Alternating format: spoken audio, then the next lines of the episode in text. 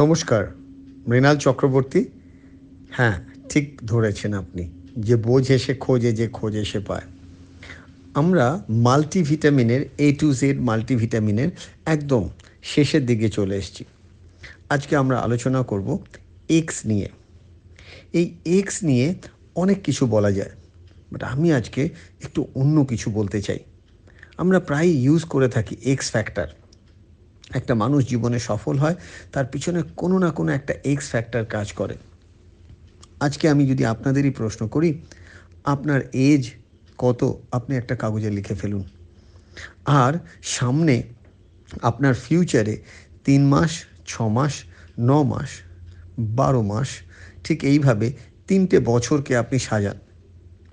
আর সাজিয়ে নিজেকে নিজে প্রশ্ন করুন, আপনার লাইফের এক্স ফ্যাক্টরটা কি এক্স্যাক্টলি কাজ করবে যেটার উপর দাঁড়িয়ে আপনি এই প্রত্যেকটা সময় ঠিক যে যে জিনিসগুলো অ্যাচিভ করতে চাইবেন, ঠিক সেগুলো খুব সহজেই আপনি অ্যাচিভ করবেন।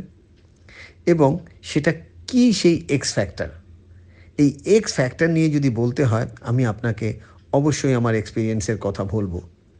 ধরে নিলাম আপনার বয়স কুড়ি বা আপনার বয়স তিরিশ বা চল্লিশ বা পঞ্চাশ বা তারও বেশি।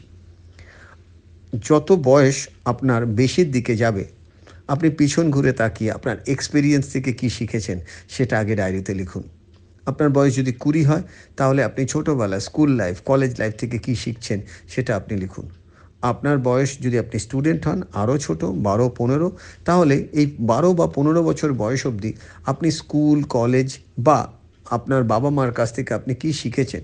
What are the experience you have এবং সেই এক্সপিরিয়েন্সকে যদি আপনি অ্যাসেট বানাতে পারেন, সেই অ্যাসেটের ওপরে দাঁড়িয়ে সামনের যে একটা ব্রাইট ফিউচারের দিকে আপনি তাকাতে চাইছেন, সেই এক্স ফ্যাক্টরটাকে আপনাকে মাইন্ডসেটের মধ্যে দিয়ে আপনাকে ডিসাইড করতে হবে।